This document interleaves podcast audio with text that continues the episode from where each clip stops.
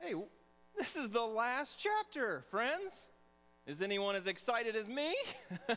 I don't think so. But that said, let's see what we see today. Chapter, lucky chapter number 13. Hmm, interesting. We'll see, we'll see.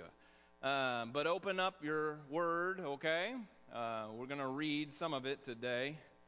You can always open this up later yourself and dive deeper. Oh, it's deeper than deep. I can only share a little bit with thee. Okay, chapter 1. I'm getting ahead of myself or behind. We're going to book in this whole thing, okay? chapter 1. Do you remember what happened all the way back when we began this journey? Where was Nehemiah? He was in the capital of the known world serving the greatest king of Persia. What was his name? Artaxerxes. Chapter 1. There he was in Susa, right? He heard that things weren't going well in Jerusalem. And so what did he do? He what did he do first? Do you remember? Pray and prayed and prayed and prayed. A man after God's own heart. He prayed and months and months and months. I don't want to spend too much time here. You've already heard all of this. But what was his role there in Susa, in the sight of the king? Do you remember what he did? What his job was? A very important one. He was the cupbearer. Remember, he tested the poison. That's, impo- hey, that's an important job, right? You don't trust anyone with that job. But then what happened? Nehemiah, after all that prayer, he maybe didn't even think that he was going to be the one to go there. But he was, right? God used him.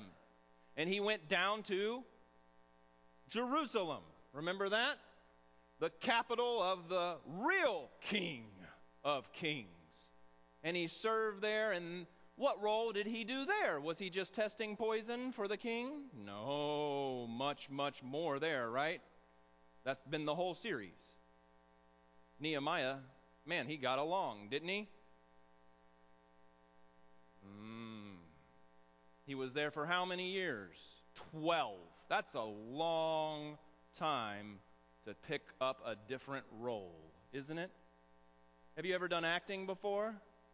what's that called? Is it method acting? I don't know the name, where you just take on the persona of the character completely, and uh, sometimes you lose yourself in it. Twelve years. I'm getting behind myself. Chapter 13, what's going on there? Verses 1 through 3. Oh, here, this is your outline. There you go. Look, there it is, nice and easy for you to see. Here we go, for me too, so I can keep up. Verses 1 through 3, Nehemiah is in, where does he start this time? In Jerusalem. Woo, he's in the kingdom of God. The first three verses are when he is there. Verses 4 through 7, Nehemiah makes like a tree and leaves. That's from Back to the Future. Anyway, uh, and then the verses beyond that, 6 and plus, uh, oh, I'm sorry, I, I skipped ahead again. He goes back to Susa. Guess how long he spends there? Just guess. How many years? Twelve years. Huh. That's curious. Maybe it's just luck or coincidence. Then he comes back. Nehemiah strikes back, you'll see. He comes back again and sees how everything is going. All right, we'll stop there. It's too much. Verses 1 through 3 Nehemiah in Jerusalem. We're going to read this one. I'm going to read some more too, but let's read this one like we usually do, okay? The word of the Lord. On that day, remember, he's still in town. They read from the book of Moses in the hearing of the people. And it was found written that no Ammonite or Moabite should ever enter the assembly of God. For they did not meet the people of Israel with bread and water, but hired Balaam against them to curse them. Yet our God, that's another sermon, turned the curse into a blessing. As soon as the people heard the law, they separated from Israel all those of foreign descent. This is the word of the Lord, and we say, Thanks be to God. Now remember, here we go. Nehemiah prays and prays and prays some more. And at the right moment, he gets the king of Persia to reverse a decision. And he sends Nehemiah, the cupbearer, down to Jerusalem to rebuild what? The defensive fortica- fortifications, almost said a dirty word, fortifications of the city. A conquered city. He, the king of Persia changed his mind. How does that happen? He Nehemiah overcame a century of defeat. Nobody else was able to do it. And he did it in how many days? Do you remember? 52. In fact, archaeologists used to think, hey, maybe this isn't true. And they went down there and they looked, and guess what? It is true. They found a section of the wall that was built in a hurry. And they said, hey, maybe that guy Nehemiah is real. Anyway, Nehemiah overcame the three evil musketeers. Remember those guys? Sanballat, Geshem, Tobiah. They first tried to attack him with physical weapons. Nope. They wrote letters to his superiors. Nope. They tried to rally those with deep ties who'd been around for a long time in the covenant community in a whispering campaign. Wah, wah, wah, wah, wah, wah. They were felled with one little word liars. Nehemiah did it, right? By rallying the people of God, reminding them of their identity, who they are, and more importantly, who they really belong to. Not the king of Persia. The king of the universe. We just sang it, didn't we? And then, ooh, he did a superhero move. He handed power off to others trusted and true, right? So that the people would not see him as a king. They would hear the word of God. They would confess their lostness. They would get on the same page. Thank you, Michael. In covenant faithfulness. And then express their joy in wholehearted worship. Verses 1 through 3 remind us where we left off. Ezra, remember, he handed it off. Ezra read the law for hours upon hours, and verse 3, right there, as soon as they heard it, they did it. They didn't even have to ask them. They read the word and they did it. James 1:22. Do not merely listen to the word and deceive yourself. Do what it says. Woo! Hotter than hot, right? They're in good shape. Talk about it. Read the Reformed commentaries. Revival had broken out. Nehemiah has been there for how many years? 12. That's a good number. 12 years. It's time for him to get back to his day job in Susa, right? He's only so long that that, that earthly king will let him stay away. So Nehemiah leaves Jerusalem. What a sad day. What happens next? Hmm. Proverbs 29:18. Where there is no prophetic vision, the people cast off restraint. In other words, when there is no leader, listen, Yahweh's the leader, right?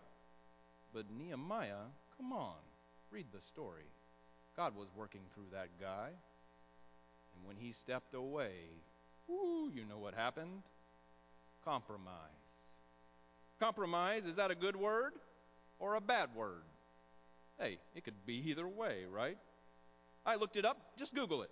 Here's two definitions for it. It's a good word, right? Settle a dispute by mutual concession. In, we do this with Ezra. We're going to use it in a sentence. In the end, we compromised and deferred the issue. We kicked the can down the road. We compromised. That's okay sometimes. Man, don't be. Uh, oh, you know, bad word. What's how can how can compromise be a bad word? Ex, this is literally the same word, same definition, two down. Accept standards that are lower than desirable. Is it okay to compromise standards sometimes? Maybe. Maybe, but not all the time. Here's an example in a sentence. We were not prepared to compromise on safety. some quotes for you. This guy, I don't even know him, but he said it right. Gary Ackerman. You can compromise between good, better, and best. Hey, good, better, and best, let's compromise. And you can compromise between bad and worse and terrible. Hey, there's not a lot of good choices here. Let's compromise. But you can't compromise between good and evil. No. In fact, as a guy named C.S. Lewis in one of my favorite books, they're all my favorite, The Screwtape Letters, said this Indeed, the safest road to hell is the gradual one, the gentle slope soft underfoot, without sudden turns, without milestones, without signposts. Your affectionate uncle, Screwtape. That's a demon telling other demons how to what? Bring people down into hell. Slow compromise. We're going to read these verses because, hey, we've read them again or before. Way back when we were talking about Tobiah, and here it is. You remember I foreshadowed? Here it is. Now, this is when Nehemiah left. Here's what happens Eliashib, remember that guy? The high priest. He was appointed over the chambers of the house of God, and he's related to Tobiah, the bad guy.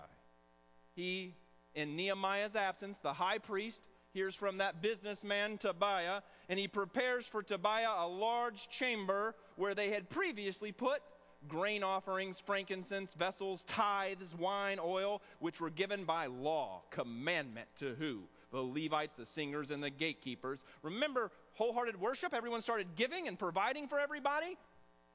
Ooh, wait a minute. Let's use one of those storehouses for business instead. Nehemiah points it out. Hey, while this was taking place, verse 6, I was not in Jerusalem because I had to go back to the king.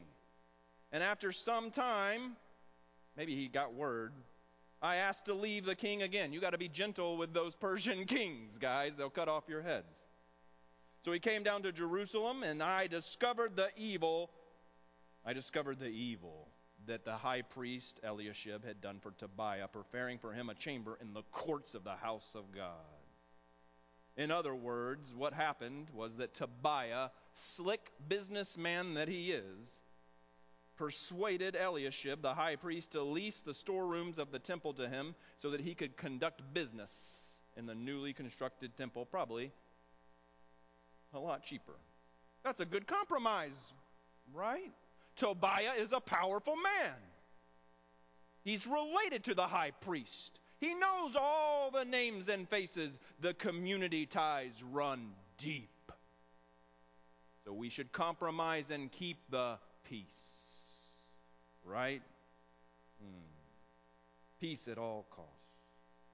Don't worry, 12 years later, bloop, bloop, bloop, fast forward, Nehemiah strikes back. Verse 8 Nehemiah says, I was very angry. Would you be angry after all that you did? I threw out the household furniture of Tobiah. He has his house. Tobiah is there so much in the temple of God, he set up chairs and couches. He's laid back on a beanbag chair. And I gave orders. So first, get that stuff out of here. Woo, he's angry. Can you feel it? Can you feel the heat? They cleansed the chambers. I brought back the vessels of the house of God and the grain offering and the frankincenses. Hmm. The other verses are similar. We're not going to read every single one today, okay?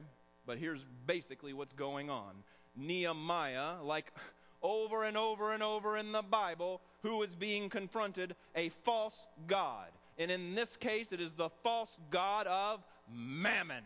Have you ever heard that guy's name? It's money, right?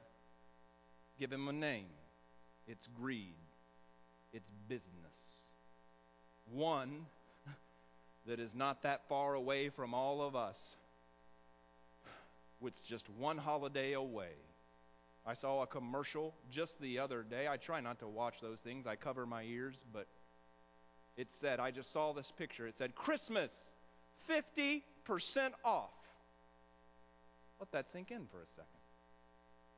Christ is 50% off, right? The celebration of Christ. Anyway, Nehemiah is angry that the temple, the worship of God, is being treated like a business, that the Levites are being neglected and not financially supported, that the Sabbath has been completely abandoned for the sake of commerce. We've seen that happen in our own time, some of us. Mixed marriages. Listen, go back and listen to the series a long while ago. The issue isn't mixed marriage, it's financial bindings. Does that make sense? If you know how old marriages work, it's a money deal. Listen to Nehemiah's response. He's striking back, right? He gets there, and I'm going to read out of some of this. It's all there. If you're looking in the Bible, you can highlight it in red. He, he was angry. Here we go. This is all over the place, but here are the key words. I copied this from a commentary.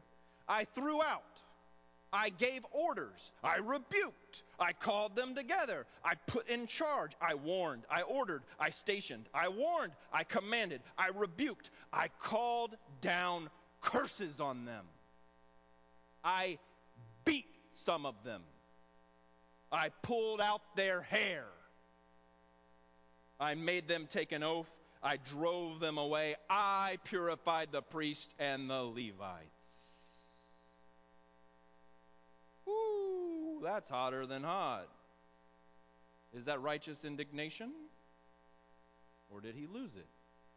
Listen, Jesus does something very similar, right? In the temple courts, he flips over the tables like Teresa Giudice.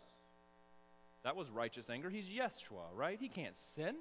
Is this the same thing, my friends? Is it? Listen, does this sound like Nehemiah the one that we started with? Or has he changed? What about this other refrain that's in the scriptures if we read it close? Remember me, O God, is the refrain in this chapter that Nehemiah says. Remember me, O God, concerning this, and do not wipe out my good deeds that I have done for the house of my God and for his service. Remember what I did. These people messed it up. That was verse 14. Verse 22 Remember this also in my favor, O my God, and spare me according to the greatness of your steadfast love. Verse 31, rem- the very last verse. It's always important, that last one. Remember who? Me, O God, for my good.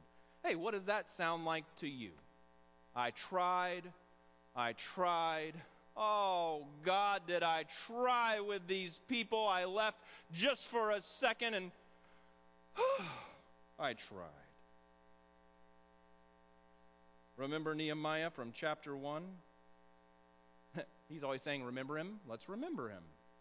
Let's remember how he was in chapter 1.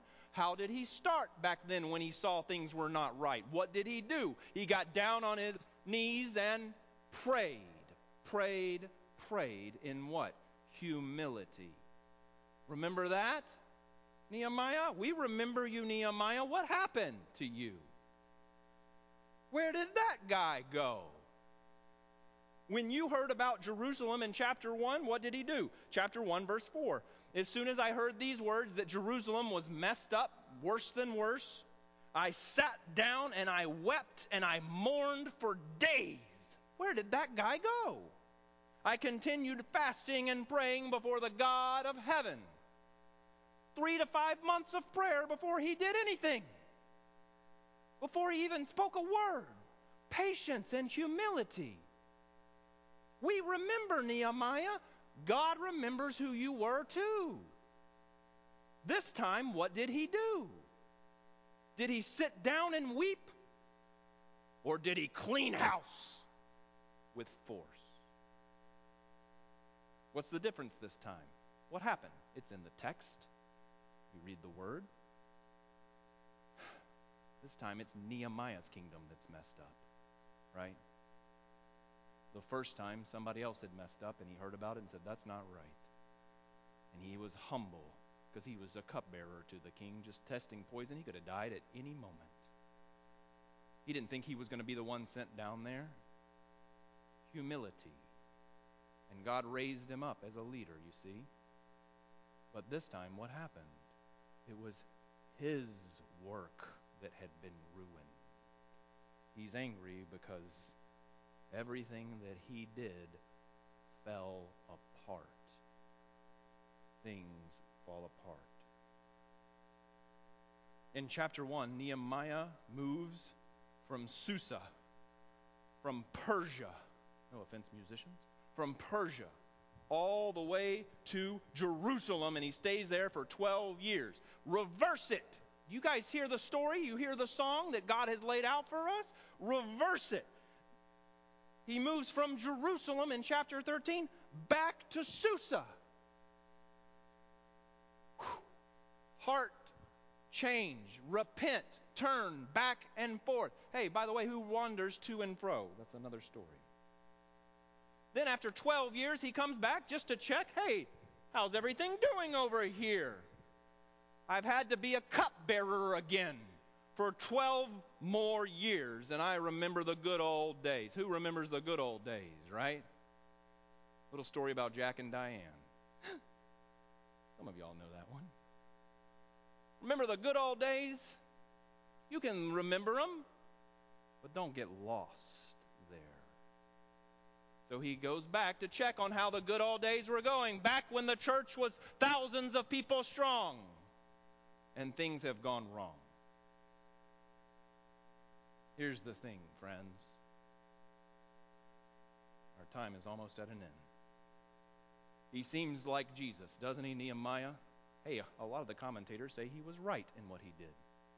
Righteous angers, but here's the truth Nehemiah is not Jesus. No one, excuse me, get a little heated sometimes, is Jesus but Jesus. No one, no matter how great. Moses struck the rock, and he didn't get to see the promised land because of it. Nehemiah does it here. Friends, so have I. So have you. Man fails over and over and over again. Even with the best of starts, eventually we judge cycle back because of power and authority and mammon. False gods that our that our hearts are constantly producing, like Calvin said, an idol factory. This sermon's called Reform. It's a little misleading, right? No, just go to the title slide. The real reform is not these last minute reforms that Nehemiah is doing. Some people will tell you that. Look, he's doing reforms. Reformation. Semper reformanda. Always reforming. Right? No. It's to point us to the true, true, the truth that the real, true reform is heart change, soul change. Nehemiah, he was on the right track. Twelve years slowly and steadily building community and pointing people to Yahweh. Nehemiah, he was on the right track, stepping down from power, encouraging others, being patient, patient, patient. Oh, it's hard to be patient with people that don't get it, Nehemiah, I know. Patient, patient, patient, right? He thought, did he not say in his mind when he left, it is finished? Those weren't his words to say. He returned and checked on things, and guess what? This time he had no time. So he had to force it. I don't have time this time. I don't have another 12 years. The king is going to pull me back or cut off my head. So I've got to fix, I have to fix everything real fast. And so what did he do? I'm going to enforce the laws, the laws of the Old Testament. That's right, is it not? They're right. They're good laws, right? I'm going to force them and change their hearts by force. Guess how that went? Do you think that took any better than the first time? No, it went much worse. In fact, if you read the Word of God, guess what God said back? nothing for 400 years. This is the last historical book. Malachi preached during this time. It's over. 400 years of silence. Does silence say something? Someone doesn't say something back? Think it does.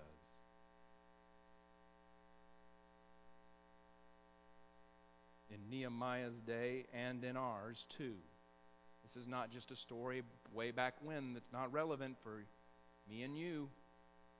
You cannot force a nation of people through external laws hoping that it will change their hearts.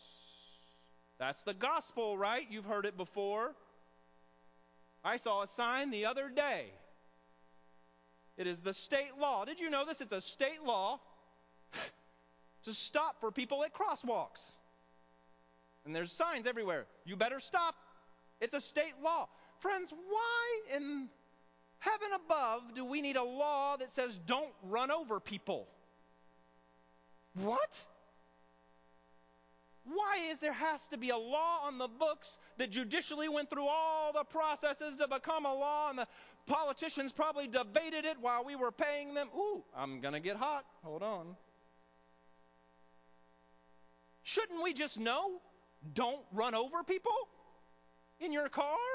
Take your foot off the gas and keep an eye out? I'm an old man now. I yell at people in the neighborhood who go too fast. We should. We should know that, right? Putting up a cute little sign, though, is not going to change people's hearts, is it? That said, sometimes, man, we have to try something when people are running over others with their cars. Here's the point we cannot change our heart ourselves. We need a power outside of us. We cannot change those near to us and dear to us with force. As wrong as we and others may be, as angry as injustice makes us, we need an inside out, great movie, an inside out change for us, an inside out change for our nation, an inside out change for the whole human family. We need the promised one, the Messiah, Yeshua. We need to look at the cross and that alone. See God's true nature revealed finally like never before. It's not forceful laws that, oh man, dad, do I have to do that, mom? Okay, hopefully that will make me into a person that God approves. Listen, dad loves you already. He already approves of every last one of us. Silly, silly children. Praise the God of heaven and earth that our true older brother Yeshua came for all of us prodigal sons and daughters, every last one, so that we could stop wandering in our hearts and come home. Amen. Amen. Let's pray. Our Father in heaven, help us not be built up with pride. When your Spirit which we have if we've confessed Jesus as Lord. We know that we're in the door. But when that wind fills us, when we produce fruit, oh God, oh God, oh God, help us to remember you and not forget in our pride that all of this that we have, everything inside and out, comes from you with no doubt. Help keep us faithful and true and submit only to you. Amen and amen.